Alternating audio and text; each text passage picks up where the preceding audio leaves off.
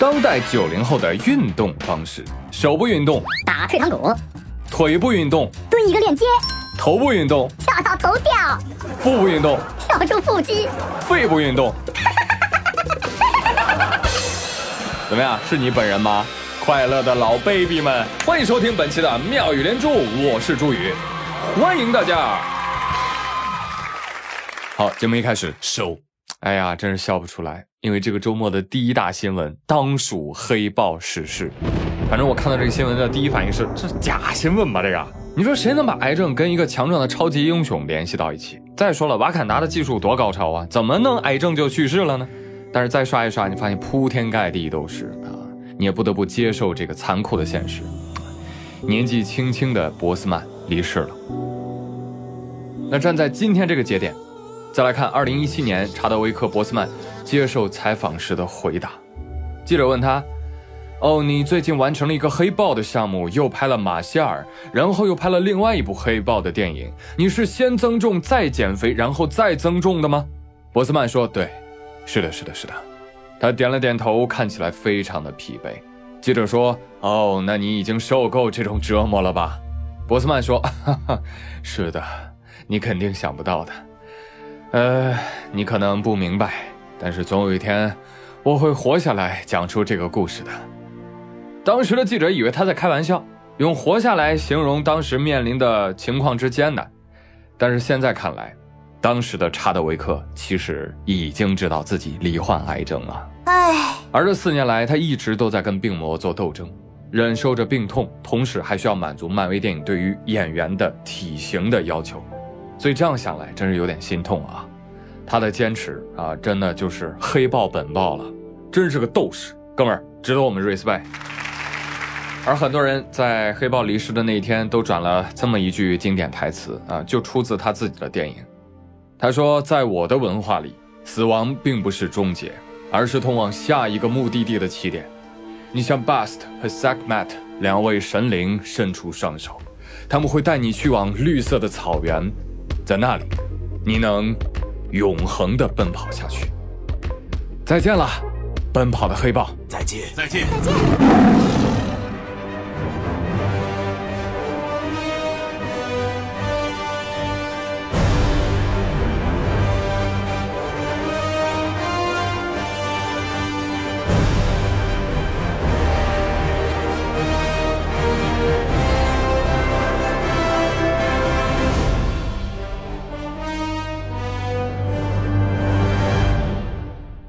来呢，送别黑豹挺感伤的一件事情，但是在那天呢，总有一些网友奇奇怪怪啊，他们干嘛呢？他们跑到黑豹乐队的歌曲下面留言。就在刚刚得知消息，主唱走了啊！愿天堂没有病痛。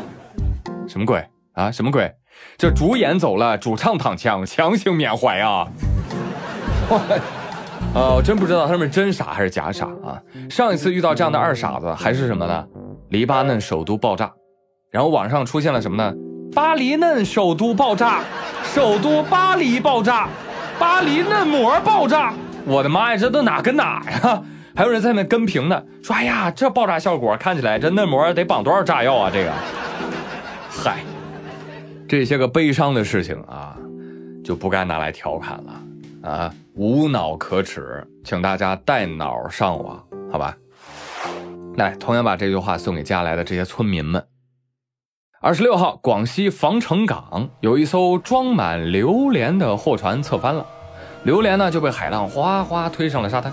就引起了周边居民和游客的哄抢，哎，抢完之后，很多人就地就在海边就吃起来了，多开心！吹着海风吃着榴莲，关键还是海上免费飘过来的，是吧？这也不嫌臭不嫌脏了，吃着吃着，呃呃，肚子疼，还有的开始干嘛呢？哇，呕吐不止。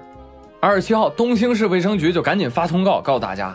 大家千万不要再吃在万维捡到的榴莲啦，不能吃啊！现在大把的人去医院、诊所打吊针啊，这样啊，呃，经过初步诊断呢，你们都中毒了，知道不？还吃还吃，这算你的，嗯，赶紧的，这个这个把把剩下榴莲这个销毁掉。啊，你去当地的医院看看，很多卫生院里的走廊里都有人在输液。哎呀，也就这个场面能跟云南吃菌子中毒有的一拼啊！但是性质不同啊，对不对？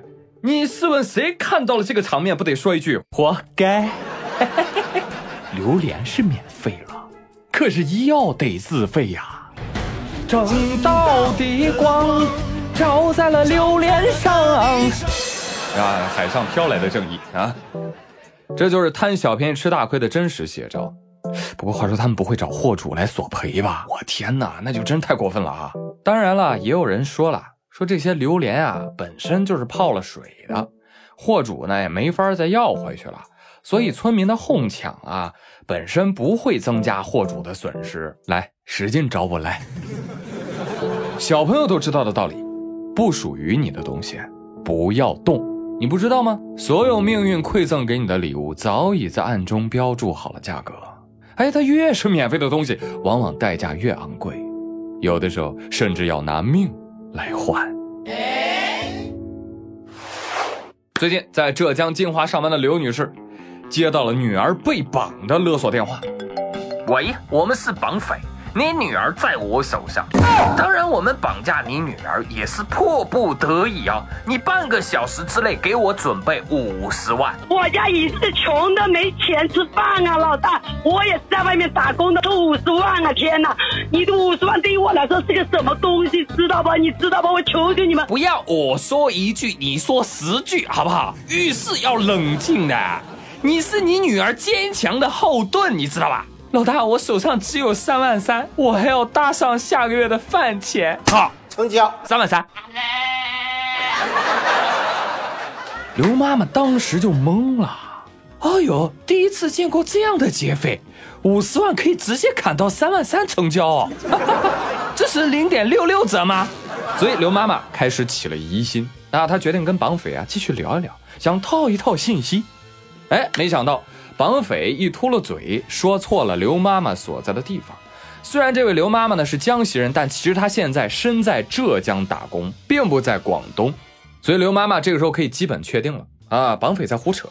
于是她立马稳住绑匪，在电话里面说道：“哎呦，不行了，我现在不行了，我被你们吓得要晕倒了。哎呦，说不出话了，要晕了，要晕了。”另外一边，刘爸爸也紧急联系了一下女儿，结果发现没事儿啊，人那边上着班呢。哈，所以呢，一确认女儿安全，刘妈妈毫不犹豫就拿着电话录音，第一时间到公安局报案去了。绑匪说：“我给你这么大的折扣，你还去报警？人与人之间的信任呢？我太难了。”呸！哎呀，说的也是哈，那换我的话。你别说砍价了，我还得给您涨价呢，劫匪老大，大哥，你看您也别五十万了，我给您三千万，够不够？哎，千万要被抓，千万要判刑，千万要坐牢，好吧？三千万拿走拿走，别客气。我跟你说，等这个骗子被抓到的时候，他估计怎么也没想到，诈个骗还能遇上砍价的，啊，就是论砍价，我觉得。妈妈们啊，真的很厉害啊！尤其这个刘妈妈啊，这价砍的是吧？连价他妈都不认识了。一看平时没少看带货直播，嗯，对不对？妈妈说：“把嘴给我闭上。”我说一个数，你也别五十万了，就五十块。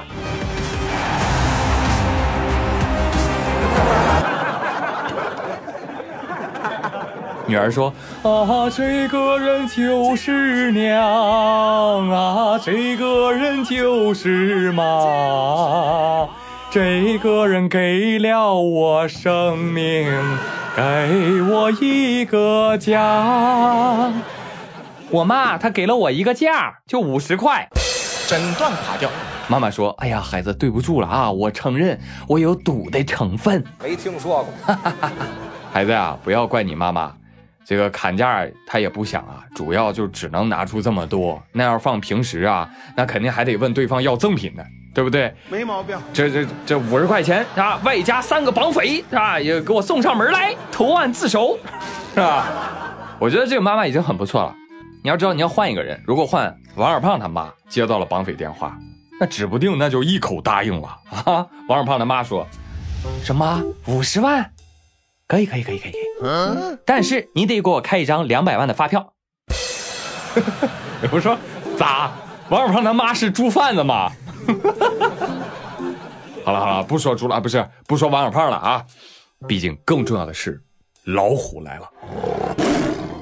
八月二十二号晚上，杭州转塘派出所接到了一个不寻常的报警电话，在何家村有一位大伯打电话说：“，远远的看到有一只老虎啊，闯进了这儿的一个民宿。”警察就很不信：“你确定吗？”“我确定，我这里还有手机拍的照片。”虽然有一点模糊，但是这个体型啊，跟老虎确实很相似啊！你们来看一下。民警分析，这何家村跟杭州野生动物世界直线距离也就五六公里，所以说不能排除动物出逃的可能。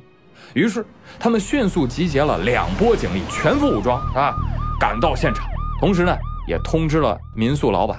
老板一听惊了：“什么？我们家进老虎了？”对呀，你看，这就是这位大伯给我们发来的照片，你看看是不是老虎？这个老板拿过这张照片是看了又看。等一下，等一下，你们一等啊！我呢，我进屋啊，把老虎给你们牵出来。哎，不一会儿啊，他带来了他们家的金毛狗。金毛说：“大爷，不好意思啊，给您添麻烦了。您看我长得虎不虎啊？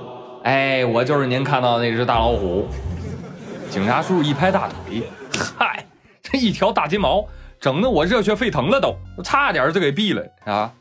大白呀，这是金毛，基因金，猫毛，Follow me，金毛，You know，不是老虎。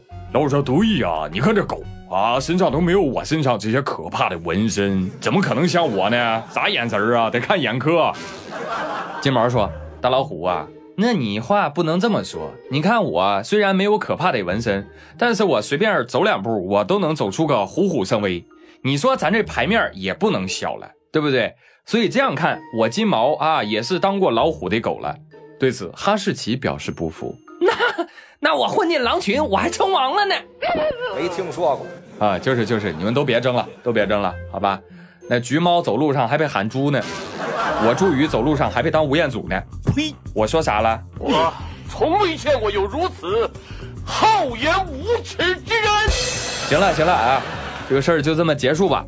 乌鸦说：“呵呵，一群弱鸡，这在这争啥呢？什么像不像的？没有点技术含量？看看我，都来看看我。”八月二十二号，广东茂名有一位网友啊发布了一段视频，呃，骄傲的向大家展示自家乌鸦的绝技。来吧。展示，小乌鸦用一只爪子抓住水龙头的把手，接着用嘴凿水龙头的钮，轻车熟路的就把水龙头给打开了。随后呢，就俯下身子去喝水。哎，看到这一幕，让我想起了课文：一只乌鸦口渴了，到处找水喝。年代不同了，以前呢叼石头，现在呢开龙头。哎，说句题外话，我跟各位讲一下以前乌鸦喝水的故事啊，八成是骗你的哦。因为石子的大小、瓶子的形状、瓶子里原有的水深，都是影响水能否升至瓶口的关键因素。而碰运气的乌鸦，大概率是喝不到水的。所以这么一看，还是喝自来水的这位更靠谱，对不对？那问题是，这主人是怎么知道自家鸟这么厉害的呢？啊，不会是他自己故意训的吧？不是。是因为隔壁邻居投诉的。有一天，邻居来找他，哎哎哎，小伙子，你知不知道你们家乌鸦哈，成天除了嘎嘎嘎，还会浪费水，哗啦啦。主人张先生一听，哎呦，赶紧道歉，不好意思，不好意思，不好意思，我们家这乌鸦呢一岁多了，我平时真不知道它有这习惯，呃，可能是我平时给它放水洗澡的时候，它看的多了啊，它就知道这玩意儿能出水，再加上最近天儿，哎，真的是热的厉害，所以它可能就自己学会了吧。啊，行行行，哎呦，我也是没想到啊，没想到啊，这么聪明啊！哎，那他会开水了，他会关水吗？灵魂拷问，阿姨，他不会。你怎么能指望动物拥有节水的意识呢？对不对？啊，除非重新再特意的训练它一下啊。当然，如果不训练也很简单嘛。啊，你你让它交水费。啊，你让它交水费，它立马就会关水龙头，你信不信？因为我们人类就是这么走向文明的啊。免费的东西、公家的东西，那都可劲儿造啊，是吧？这就叫动物，不是人。嗯，哎，我很文明的，我没有骂人啊。呸！有人说道理我都懂，但为什么乌鸦总是口渴呀？啊，可能肾不好啊，肾不好。好了，朋友们，以上就是本期妙语连珠的全部内容。哎，本期互动话题：你们家宠物有什么独门绝技呀？来评论区交流交流，欢迎大家转评赞三连。我是朱宇，感谢大家的收听，咱们下期再会，See you。